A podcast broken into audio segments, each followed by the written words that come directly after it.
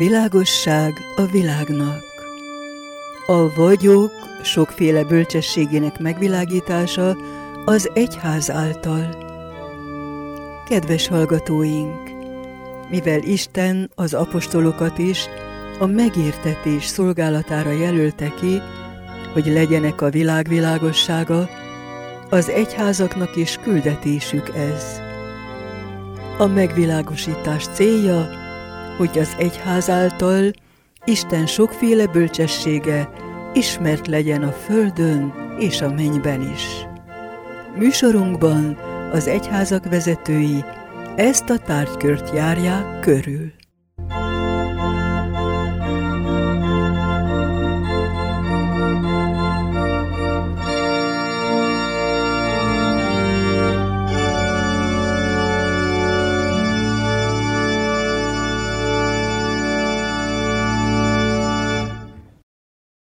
Kedves hallgatóink, szeretettel köszöntjük Önöket, folytatjuk ezt a rádió műsort is, világosságot a világnak. Az egyházak bevállalták, hogy egyházi vezetők fogják minden héten megszólítani a világot, mert hogyha így együtt, akkor ez hatásosabb a világra. Persze keresztény hallgatóink is hallgatni fogják ezeket a műsorokat. A célunk az, hogy próbáljuk meg a világnak továbbra is terjeszteni, hogy van Isten, bölcsessége van Istennek, mennyiben különbözik a világtól, sok minden ilyen, de ezek a küldetések a keresztények küldetései. Ezt a műsort Heizler Andrással kezdtük, aki természetesen, mint zsidó, izraelita, elfogadta, hogy igen, elsőként Izrael kapta ezt a megbízatást a világon, hogy hozzanak létre olyan nemzetet, amely megmutatná a világnak, hogy Isten mit szeret. De most már a kereszténységről beszélgetünk, meg még azután is azt mondhatjuk, hogy a protestantizmusról is. A mai beszélgetőtárs, aki szeretnék kedves hallgatóinkat megszólítani, Kaled László szuperintendens testvérünk. Szeretettel köszöntöm én is a hallgatókat, és köszönöm a meghívást és a lehetőséget, hogy ebbe a most induló műsorba én is meghívást kaphattam. Itt lehetek. Igen, hiszen mindig az egyházak fogják eldönteni ebben a műsorban, hogy melyik napra vállalják a műsor készítését, hiszen előre szépen tervezzük, úgyhogy most második ebben a sorozatban, de ez később nem lesz eh, probléma. Most még az elején szoktuk így mondani, hogy egy, kettő, három, de utána már nem mondjuk meg, hogy a századik Ugye erről szeretnénk beszélni, hogy a metodista egyház valóban szeretne világosságot adni a világnak.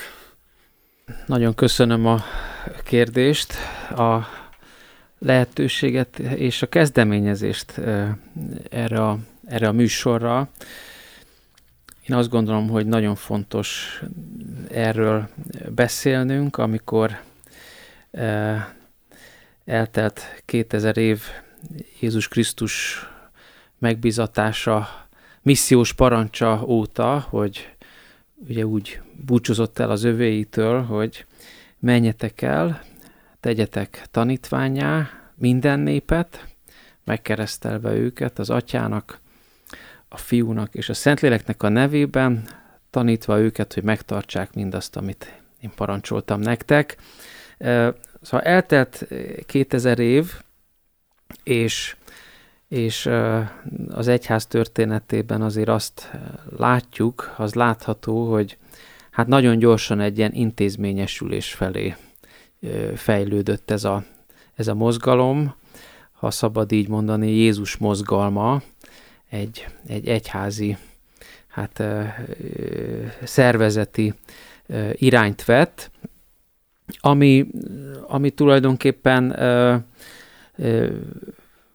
minden bizonyal az Úristennek az akarata is volt, a, a pünkösd, a pünkösd maga is, mint az egyház születésnapja, és az apostolok cselekedetei mind arról tanúskodnak, hogy már nagyon korán elkezdődött ez a, ez a, szerveződés, és a különböző szolgálati tisztségek, feladatkörök, kik szolgálnak a, az ige körül, kik szolgálnak az asztal körül, ugye a diakónusok rendszere is, és már nagyon hamar elkezdődött ez a, ez a struktúrált rend, rendszer az egyházban, de miért mondom ezt? Azért, mert ez az évszázadok és az évezredek során és a folyamán, és így ma is, 2022-ben is, azt kell mondanunk, hogy egyfajta kihívás. Kihívás, hogy van egy struktúra, van egy szervezet, de egy kicsit mindig ott van az a, az a veszély, hogy elfeledkezünk arról a fajta mozgalmiságról, ahogy, ahogy Jézus elindult. Jézus munkája, Jézusnak a szolgálata és a, a korai egyháznak a szolgálata egy ilyen lélek által vezérelt, a Szentlélek által indított ö, közösség volt. Ugye Jézus idejében is azt látjuk, hogy nem voltak imaházak, ö, közösségi házak, templomok, ö, bazilikák, hanem, hanem egy olyan, olyan egyházról beszélhetünk, ha, ha mondhatjuk és nevezhetjük így Jézusnak a, a, az egyházát, abban a, abban a három esztendőben, amikor ő elhívja a tizenkettőt, és, és egy növekedő egyházat látunk, ugye látjuk ezeket a különböző köröket Jézus körül, hogy volt a 70, és aztán volt ott a, a 3000, meg volt az 5000, és aztán ki tudja, hogy pontosan mennyien is voltak, akár, akár tízezrek, akik hallottak Jézusról, akik meg akarták ismerni Jézust, akik bekapcsolódtak ebbe a, ebbe a mozgalomba Jézus körül, de, de ő egy ilyen úton levő valaki volt, az Isten fia úton volt embertől emberig, várostól városig, a bűnös embertől a bűnös emberig. Számtalan találkozásban látjuk a názareti Jézust, és nem egy ilyen találkozás kiakasztja, megakadást kelt az ő, az ő hallgatóságában, mondjuk így, hogy az ő hívő hallgatóságában, akik azt gondolták, hogy hát az Isten fia, az Istennek a szentje, a megváltó, az, az nem, nem lehet ennyire ö, nyitott a bűnösök felé. De Jézus így volt a világnak a világossága. És akkor itt, itt érkezünk el a, a témához, a, a, ennek a sorozatnak a címéhez, ami, aminek nagyon örülök, mert valahogy kicsit ki, kimozdít bennünket a, az egyházi struktúrának a, a komfortjából, a kényelméből, hogy bele kényelmesedjünk egy, egy rendszerbe, de nem a rendszer tart meg minket, hanem a világ világossága tart meg minket, és ez egy nagyon, nagyon különleges cím, amit választottál, mert, mert ez egy olyan Jézusi mondat, amit Jézus elmond önmagára, hogy én vagyok a világ világossága, de, de egy olyan ritka mondata az új szövetségben, amihez azt is hozzáteszi egy, egy másik helyen, hogy ti vagytok a világ világossága. Tehát elmondja Jézus önmagáról, és aztán hozzáteszi azoknak az embereknek, akik körülötte vannak, és akik majd meg fogják alapítani az egyházat, hogy figyeljetek, ti lesztek az én küldötteim a világba, és hogyha ti engem képviseltek, ha az én szavaimat szóljátok, ha az a, az a lélek fog titeket vezetni, amit én adok nektek, ez pünkösdi csoda, a pünkösnek az ajándéka, ha megkapjátok ezt a lelket, és, és ő, ő tud titeket vezetni, akkor ti lesztek a világ világossága, de ha nem, akkor ez nem fog így lenni. Akkor nem lesztek a világ világossága, úgyhogy ez egy nagyon ilyen értelemben számomra egy nagyon fontos hát kezdeményezés, amit elindítottál, és egy, egy jó, jó műsor lehet ez, hogy ma az egyház hogyan tölti be a küldetését. Ma mi hogy vagyunk a világ világossága? Benne vagyunk a világban? És világosság vagyunk a világban? Úgyhogy én, én köszönöm ezt a, ezt a sorozatot neked, és hogy, és hogy itt, itt most erről, erről beszélgethetünk. Hát örülök én is, hogy tetszik, de mindenki azonnal igent mondott rá, hm. úgyhogy kedves hallgatóink szerintem figyelni fognak ezekre az üzenetekre. És valóban, amit mondasz, én is ezt akartam így fölvetni, hogy igen, előtte ő mondta, hogy én vagyok a világosság, de utána, hogy ti is legyetek. Ami azt jelenti, hogy amikor a elmúlt héten az egyházi üzenetekben felolvastuk Sümeginé Tóth Piroskával a bibliai lexikonból ezt a fogalmat, hogy világosság, ott lényegében ezt fogalmazzák meg, hogy ez a szó, hogy világosság lényegében azt jelenti, hogy Isten bölcsességét hirdetni. És ez valóban szerintem így van, ezért fogalmazhatta meg Jézus is, mert amikor ő elindult a munkájában, akkor sátán elment hozzá, és megpróbálta rávenni, hogy ne Istenhez, ne az atyádhoz forduljál, hanem én hozzám, és mindent megkapsz, minden itt a világon, a világ a tied lesz, mondta ja, kísértés, neki. igen. És akkor nyilván Jézus nagyon jól tudta, hogy hát nem csak őt fogja így megkérni sátán, hanem mindenkit. És ezért fogalmazta így meg, hogy a világosság legyen a mi fő központi gondolatunk. Ugye? Igen, ugye ez egy nagyon érdekes kifejezés a, a világosság, és mondhatnánk így, hogy minden, minden ilyen bibliai kifejezés támadott célterület a kísértőnek, Isten ellenségének, a sátánnak, hát maga a világosság szó is, ugye a felvilágosodás korszakában és a felvilágosodás jegyében, hát egy kifordított kifejezést és, és jelentés tartalmat nyert, hiszen a felvilágosodás kora, időszaka éppen azt, azt hirdette, hogy a korszak emberének, az embernek ki kell, ki kell kerülnie a hitnek a, ők így mondták, a bűv, bűvköréből, és a felvilágosult ember az az, az ész embere, a racionalitás embere. Hát ugye ez, ez tulajdonképpen ahhoz vezetett, hogy meg, megkezdődött a, a felvilágosodás korában az egyháztól, a hittől, a kereszténységtől való eltávolodás, ez, ez valahol a kiinduló pontja a szekularizmusnak, a szekularizációnak, az elvilágiasodásnak. Ugye nem mindegy, hogy világosságról beszélünk Krisztusban, Krisztus üzenete szerint, az Isten világossága a világnak, vagy az elvilágiasodás, ahol a világ járja a, a maga útját, és járja a maga fényei, a maga saját mesterséges fényei szerint az utat. Nagy különbség van a két, a két fény között, hogyha így, hogyha így mondhatom, és, és nagy szükség van ma arra, hogy Istennek ezt a, ezt a fényét, az Istenben való világosságot képviseljük.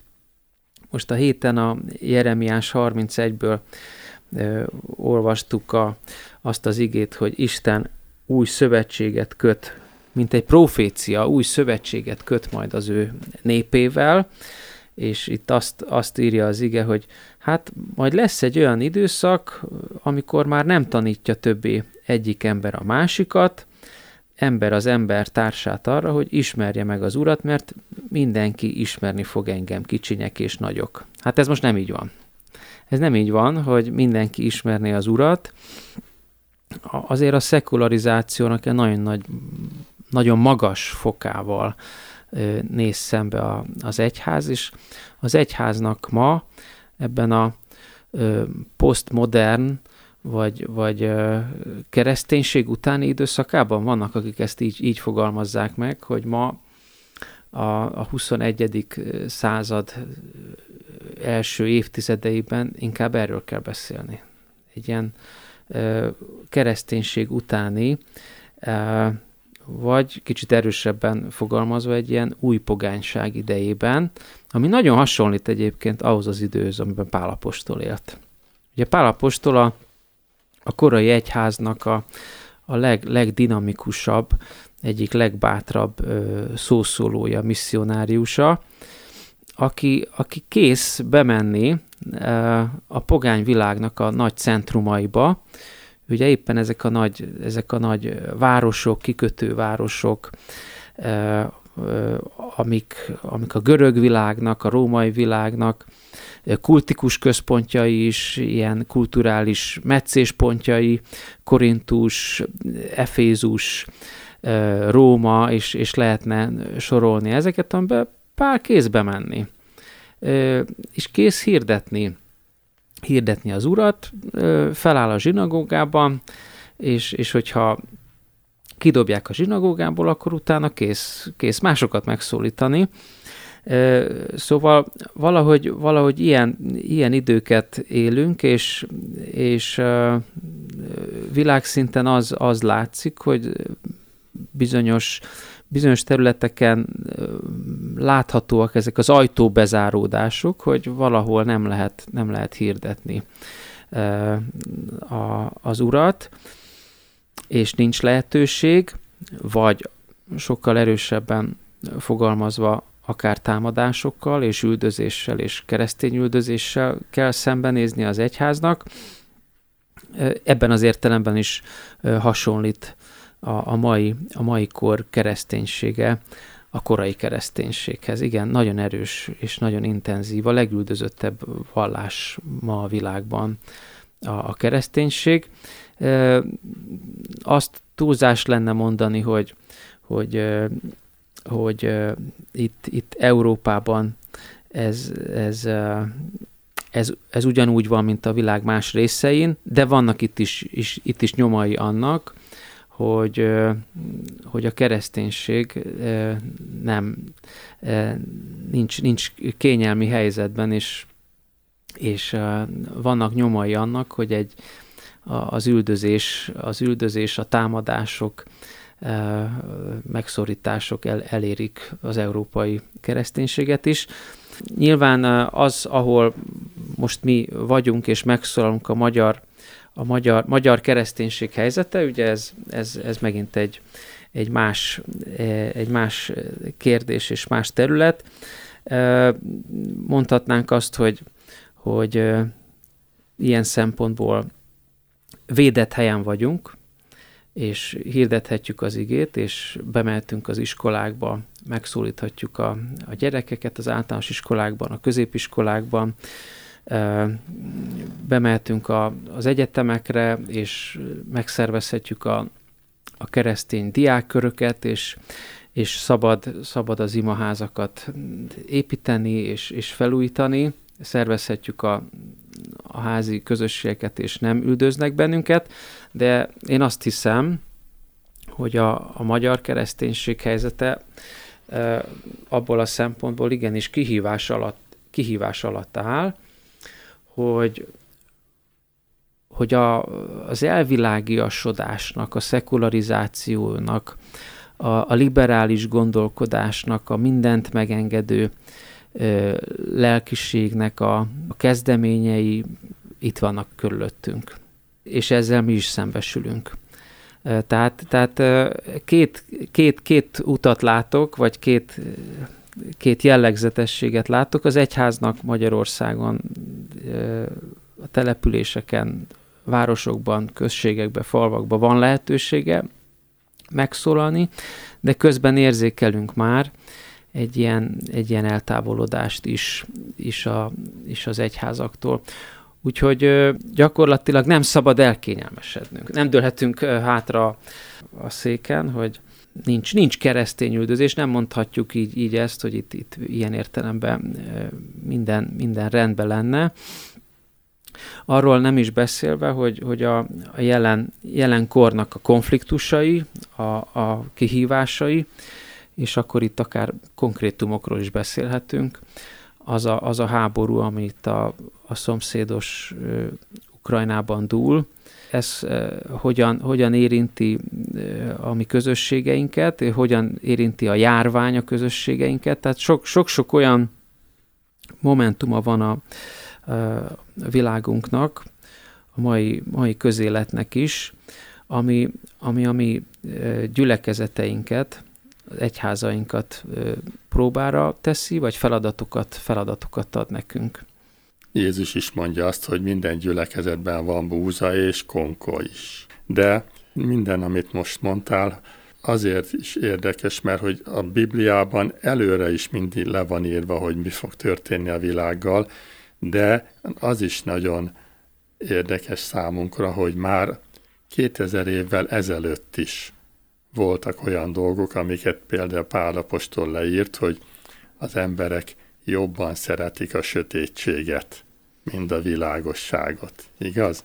És ez szerintem ma is így van már, ezért kell nekünk a világossággal foglalkozni, mert ma nekünk sokkal jobb, mert éjjel a sötétségben mi lámpával megoldjuk a, a dolgot, de hogyha süt a nap, hát mi nem tudunk a napra nézni, mert annyira fényes. Igen, ezek a pótlékok, most hagyd nevezzem így, hogy a, a pótlékok, vagy, vagy az Isten pótlék, vagy, vagy a mennyei értékeknek a pótlékai, tehát a, az Isten világossága helyett a, a földi fények, és, és lámpák, amik kiszolgálnak bennünket. Van egy, van egy példázat, ahol Jézus kicsit szembeállítja ezt a, ezt a földi és mennyei gondolkodást, amikor Jézus megvendégeli az 5000 embert, és adne, adja nekik a, a táplálékot. Uh, jól lakatja őket. Ugye most idéztette is ma már a, a kísértés történetet, ugye pont ez az első kísértés Jézus felé a sátántól, hogy hogyha Isten fia vagy, változtasd a követ kenyéré. Megtehetné Jézus, de, de nem él vissza ezzel a, ezzel a hatalmával, de van egy történet, ahol, ahol jól lakatja a népet, nem keveset, 5000 embert. És aztán aztán folytatódik ez a beszélgetés, a János evangéliuma rögzíti ezt, ahol, ahol végül is eljut oda a sokaság, hogy, hogy ad nekünk ezt a mennyei kenyeret, ad nekünk ezt a lelki kenyeret. Az Isten kenyere a, a mennyből száll le, és életet ad a világnak. Tehát, hogy igazából nekünk mindig túl, kell, túl kellene látni a földi a földi perspektíván, természetesen nem elfeledkezve arról, hogyha körülöttünk van egy, egy éhező, egy menekült, egy rászoruló, hogy annak adjunk, adjunk a, a földi ételből, hogy a, annak legyünk, legyünk befogadói, támogatói és segítői, de a Jézusi perspektíva az mindig több. Az mindig nem csak, a, nem csak ezt a földi pótlékot, vagy a testi szükségletet elégíti ki, hanem, hanem egy, egy lelkit, egy mennyeit, mennyeit, egy többet akar adni, a világ világosságát akarja adni, a lelki kenyeret, és aztán ezt kérdezik is tőle, hát akkor mi mit tegyünk? hogy Istenek tetsző dolgokat cselekedjünk. És Jézus azt mondja nekik, hogy az az Istenek tetsző dolog, hogy higgyetek abban, akit ő elküldött. Tehát, tehát Isten egy hitre hív bennünket Jézus Krisztusban, és egy ilyen cselekvő hitre, cselekedetekben megmutatkozó hitre. Igen, ezt bebizonyította több más dologgal is. Például, amikor a tanítványok nem tudtak halakat kiszedni, miközben a teremtés szövegében a Biblia legelején az van írva, Isten azt mondta Ádámnak és Évának, hogy uraljátok a világot, uraljátok a halakat, mindenki. Jézus ezt bebizonyította, hogy igen, ugyanúgy elmondta, hogy ha lenne nagy hitünk, akkor egy hegyet így kézzel el tudnánk mondani. Vagyis, hogy ez olyan dolog, mint a napvilágossága, igaz? Ez Istennek a tulajdonságai, az ő által teremtett világ, ami most már teljesen megváltozott, és mi még nem foglalkozunk azzal, hogy vissza kéne menni az eredeti állapothoz. Kedves hallgatóink, most még hallgassunk egy kis zenét, és folytatjuk a beszélgetést Kaled László szuperintendens testvérünkkel.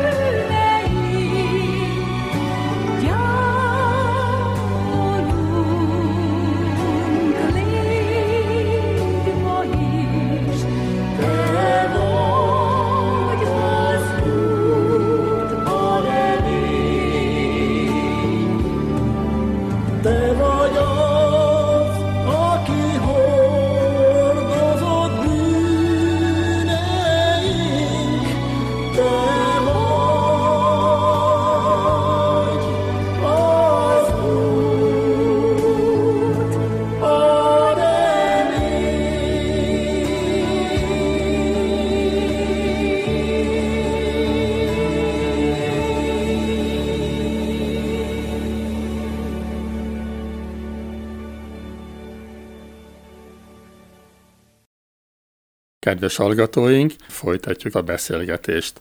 Tehát ugye ott tartottunk, hogy valóban Jézus egyébként ő mindent bebizonyított a Bibliáról is, azt is, hogy mit jelent az Isten világossága a világ számára.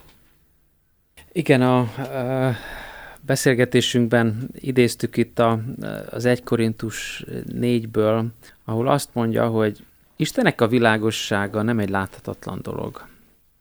Ez egy látható dolog. Sőt, egy, egy érdekes kifejezés szerepel itt a, a magyar fordításban, hogy ez egy, ez egy látványos dolog. Ez egy látványosság, ugye a, az 1 Korintus 4.9 mondja, mondja így, hogy mert úgy gondolom, hogy Isten minket apostolokat utolsó állított, mint akiket halára szántak, mert látványosságá lettünk a világnak, sőt, hozzáteszi az angyaloknak és az embereknek. Ma egy kicsit ez a látványosság szó félre e, viheti a, a gondolkodásunkat, és elindulhatunk abba az irányba, hogy a külső számít, a látvány számít, a megjelenés számít, és ez, ez egy kísértés lehet nekünk keresztényeknek is, hogy, hogy a külsőre tekintsünk, a számokra tekintsünk, a megjelenésre tekintsünk. Na hát ez ellen azért elég határozottan hadakozott Jézus is, sőt az egész Szentírásnak erről szól a bizonyságtétel. Egy, egy kedves történet erről a, a Bibliában, az Ószövetségben, amikor Sámuel profétának ki kell választani az új királyt Saul után, és elmegy Sámuel, elzarándokol Betlehembe az isai fiait megnézni, és sorban jön a hét szép szál legény, és hát Isten lelke megsúgja neki, hogy, hogy Sámuel, az a gond, hogy te a külsőre tekintesz, de nekem a nyolcadik kell, aki kin van a mezőn és őrzi a báránykákat, mert az ember azt nézi, ami a szeme előtt van, de az Isten azt nézi, ami a szívben van.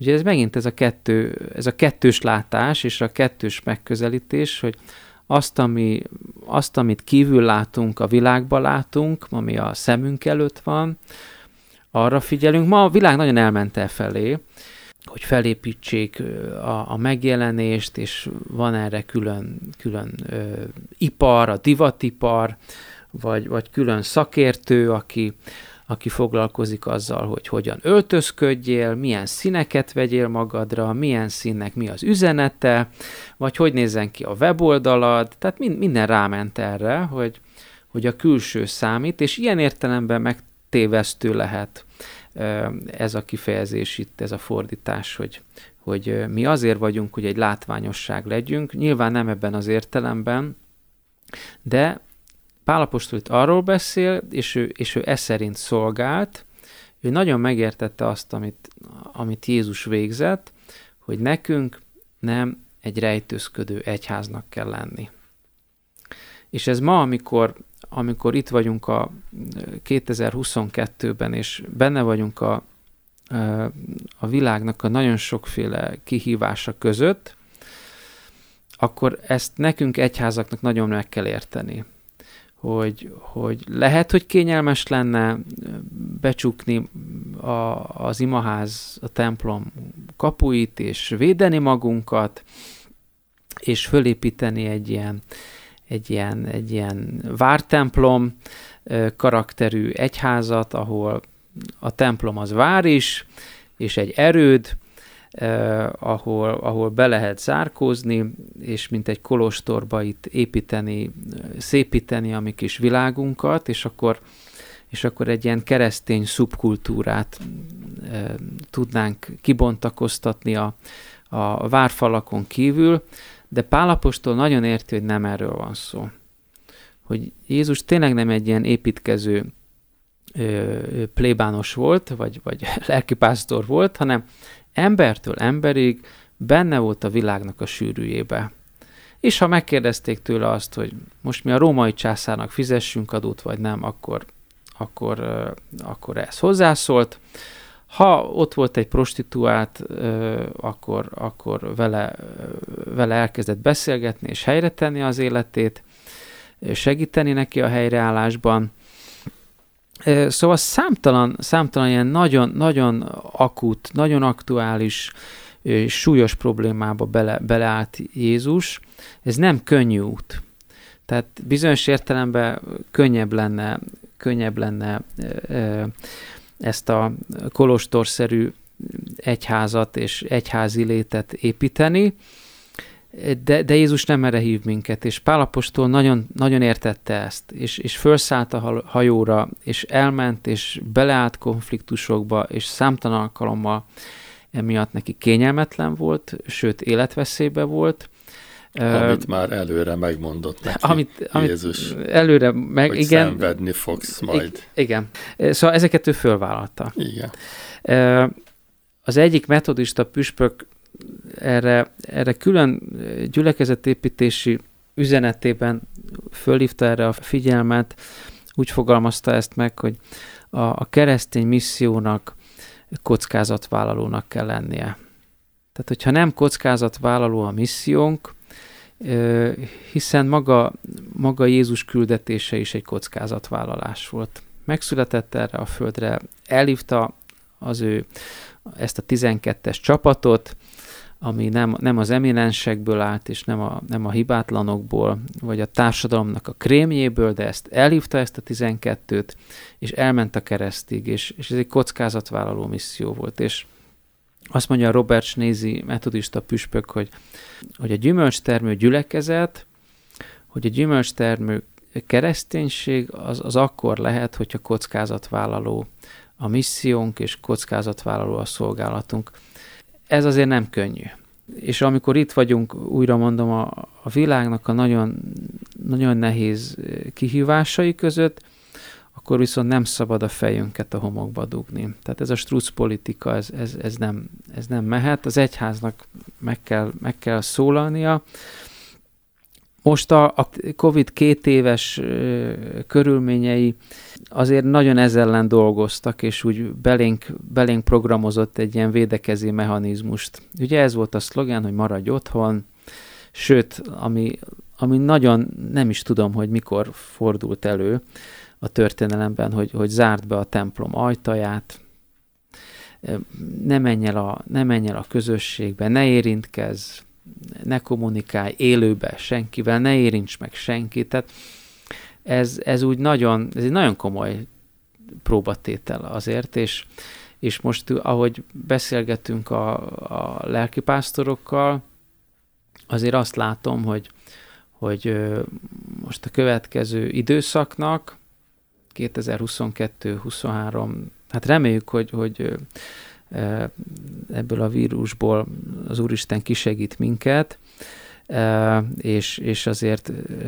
lehet ezen változtatni. Tehát, hogy azt érezzük a lelkipásztorokkal, hogy most bizonyos értelemben újra kell építeni a közösségeinket. Tehát abból a fajta, ebből a fajta maradj otthon gondolkodásból, és, és váljál le a közösségből, gondolkodásból, ebből, ebből kell most kijönni, és, és újra felfedezni, hát újra felfedezni azt a názáreti Jézust, aki nem maradt otthon, hanem, hanem tényleg úton volt. Úton volt, emberekkel találkozott. Hadd kérdezek akkor véleményt. Most valóban beszéljünk az egyházakról, hogy hogy viselkednek a kedves hallgatóink mindig egyházi híreket hallgatnak minden nap, amit az ő híreikből szedünk össze. Elmondtuk ezt is, hogy valóban van egy új gondolat. Azt mondja Ternyák Csaba, egri katolikus érsek, hogy missziós egyházzá kell válnunk. És, amit te is mondál, ő is ezt mondja, hogy a Szent Mise akkor válik igazán közösségi ünnepé, ha vannak közösségi hétköznapjaink is. Ez a közösségek megújulásának a kulcsa. Szükség van közös élményekre, aktivitásra, felelősségvállalásra.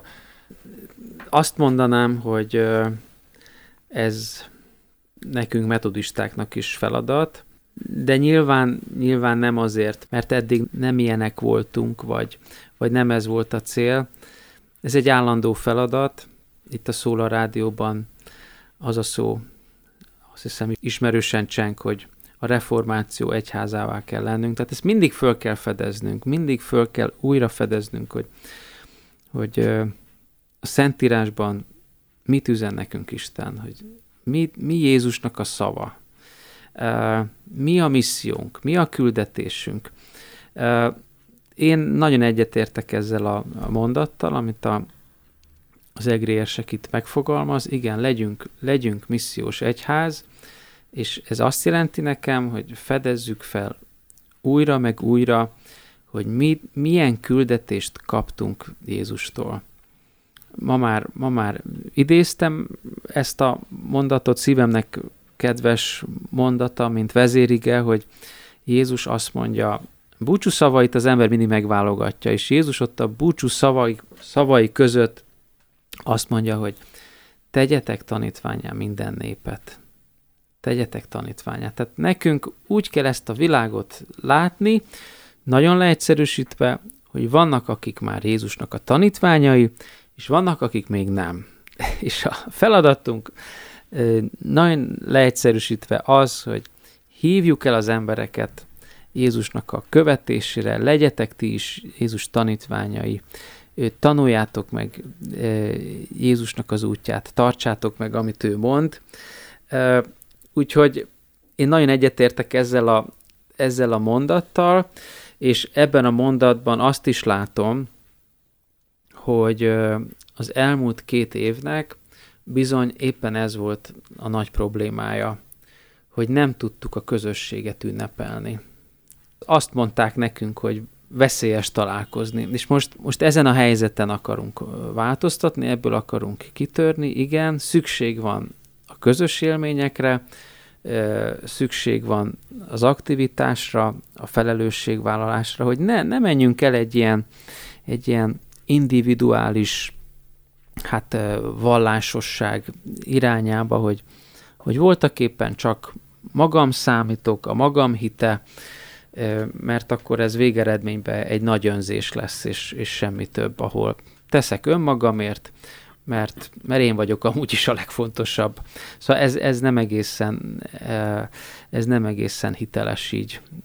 Nekünk a szeretet által munkálkodó hit, a másokért munkálkodó hit, hát apostolaivá kellene lennünk, új szövetség értelemben. Igen, tehát kaptunk küldetést, meg talentumot is kaptunk. Abszolút. Vagyis, hogy Isten mindent támogat, hogyha végrehajtjuk a küldetésünket. Ugye eddig most beszélgettünk a világról is, és erről is megjelent most egy református püspöknek az ige hirdetésében elhangzott néhány mondata, annak idején Kató Béla, az erdélyi református egyházkerület püspöke egy emlékművet állított föl Bukarestben a reformációval kapcsolatban, és így fogalmazott meg, e robbanásig feszült világban szükség van arra, hogy az egyházak bátran kimondják a Biblia igazságait. Azt is elmondja, hogy hogyan tudnánk kimondani a Biblia igazságait, mert így fogalmazott, hogy a mai emberek akkor követői és utódai a reformátoroknak, vagyis hogy követnünk kellene a reformációt, ha bátran szembenéznek mindazzal, ami a világban történik szembenéznek azzal. Igen, ez egy különleges hír. Érdekes volt ezt olvasni, hogy Bukerestben állt református templom, és a hír szerint sajnos ez már nincs ott. A kommunizmus idején 1959-ben ezt a templomot ott lebontották, ami 19. században épült, és most Kató Béla püspök úr ezt a különleges emlékművet avatta fel, ami Bukarest belvárosában egy nyitott Bibliát, Luther Mártont, Calvin János, tehát a nagy reformátorokat ábrázolta. Én, én nagyon örülök annak, hogyha, hogyha a reformátori örökségünkre gondol, gondolhatok, és annak, a, annak az ápolására. A reformátorok... Itt most igen. nevezzük meg Wesley János, vagy John Wesley. Így van, így van. Abszolút ide, ide számoljuk a mi metodista reformátorunkat is, aki anglikán lelkészként volt a, az angol társadalomnak egy, egy, egy reformátora, és a, az angol kereszténységnek egy megújítója. Szóval a reformátoroknak, és most bármelyiket idézhetnénk, bármelyikre gondolhatunk, Lutherre, Calvinra, Wesleyre, a nagy közös vonása ez a szembenézés. Tehát volt véleményük, a Szentírásra alapozott véleményük, amit, amit felvállaltak, amit, amit kimertek mondani, és ami nagyon fontos, hogy ami, ami szerint éltek is.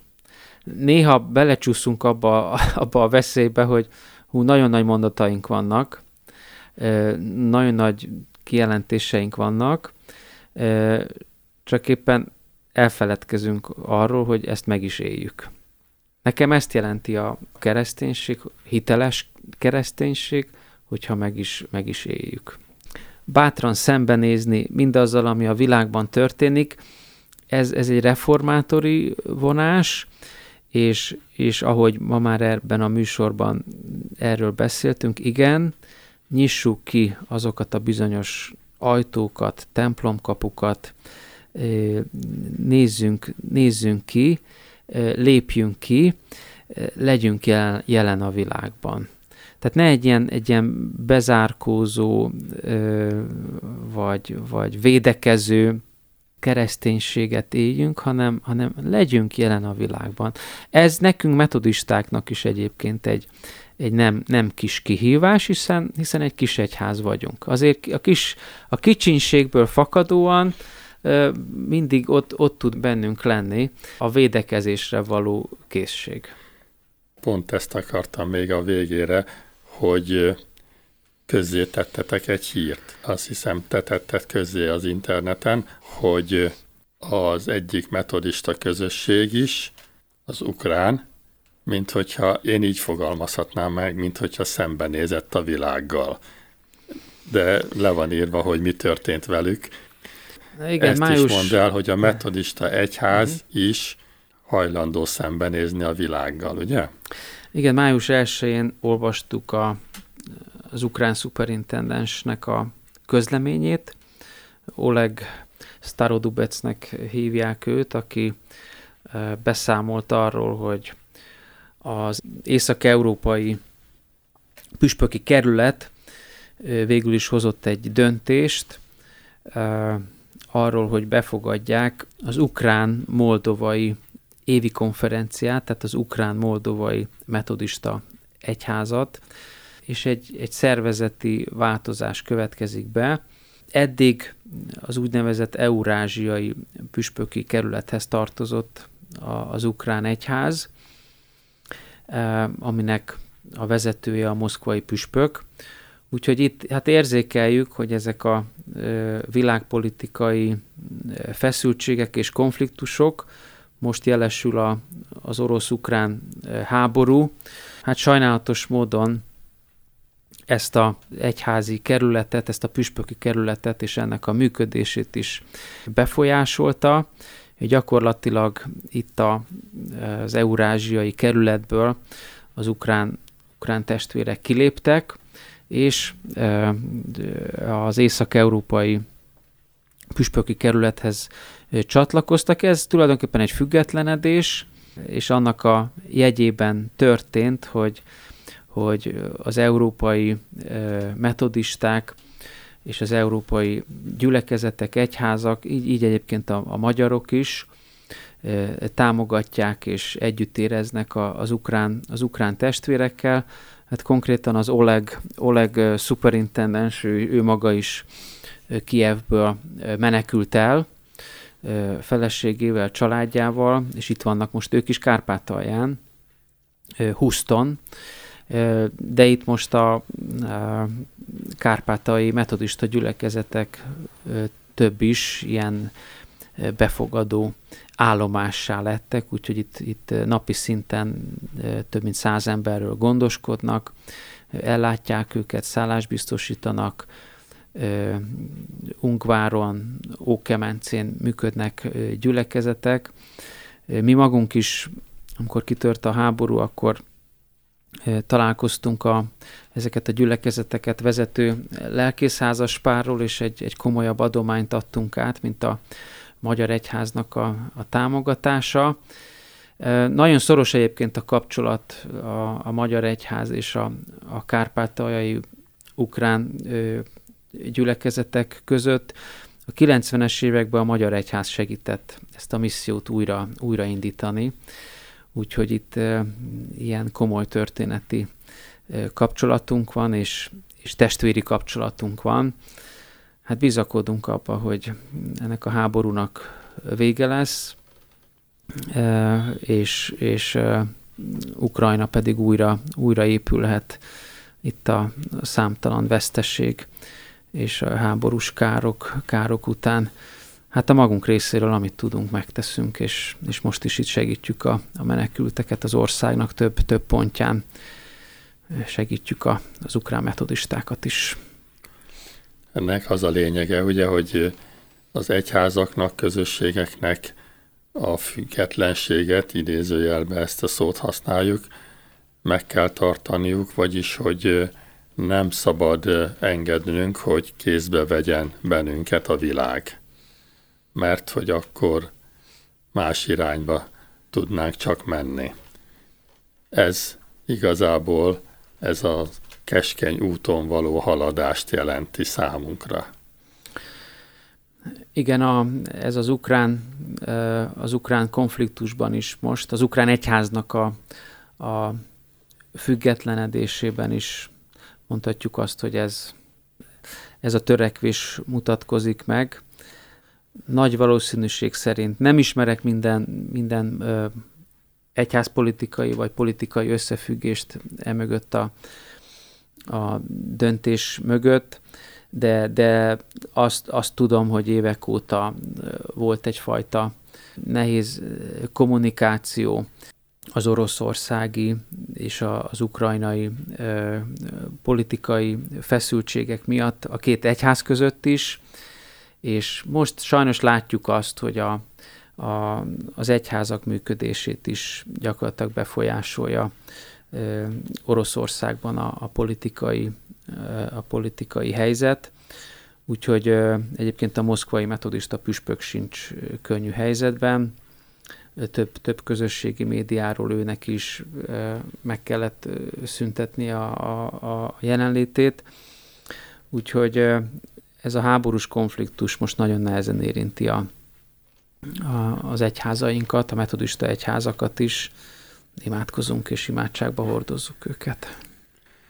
Kedves hallgatóink, akkor egy utolsó üzenetet kedves hallgatóink számára Köszönöm szépen a, a meghívást, a lehetőséget, és, és igen, én is ezzel a mondattal búcsúznék egyházként, keresztény gyülekezetekként, Krisztus tanúiként nézzünk bátran szembe azzal, ami a világban történik. Köszönöm a meghívást.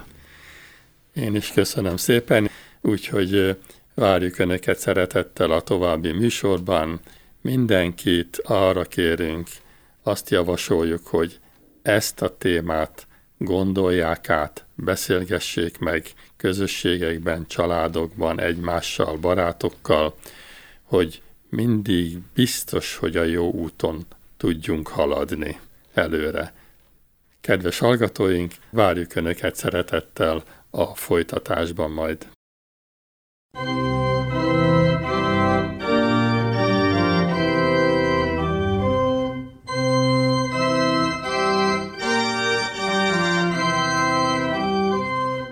Világosság a világnak. A vagyok sokféle bölcsességének megvilágítása az egyház által. Kedves hallgatóink! Mivel Isten az apostolokat is a megértetés szolgálatára jelölte ki, hogy legyenek a világ világossága, az egyházaknak is küldetésük ez. A megvilágosítás célja, hogy az egyház által Isten sokféle bölcsessége ismert legyen a földön és a mennyben is. Műsorunkban az egyházak vezetői ezt a tárgykört járják körül.